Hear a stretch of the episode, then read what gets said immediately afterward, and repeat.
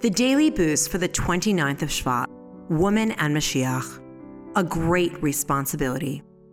The Arizal writes Most of the men in our generation are ruled by their wives, especially Torah scholars.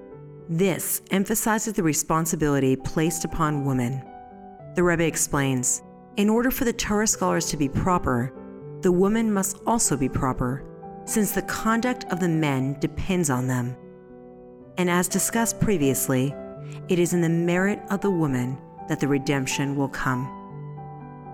The Arizal says that in the time leading up to Mashiach, the world will be tempered by the feminine traits of dedication, love, beauty, and peace. It will be for this reason that men will increasingly rely on their wives for both material and spiritual direction and inspiration.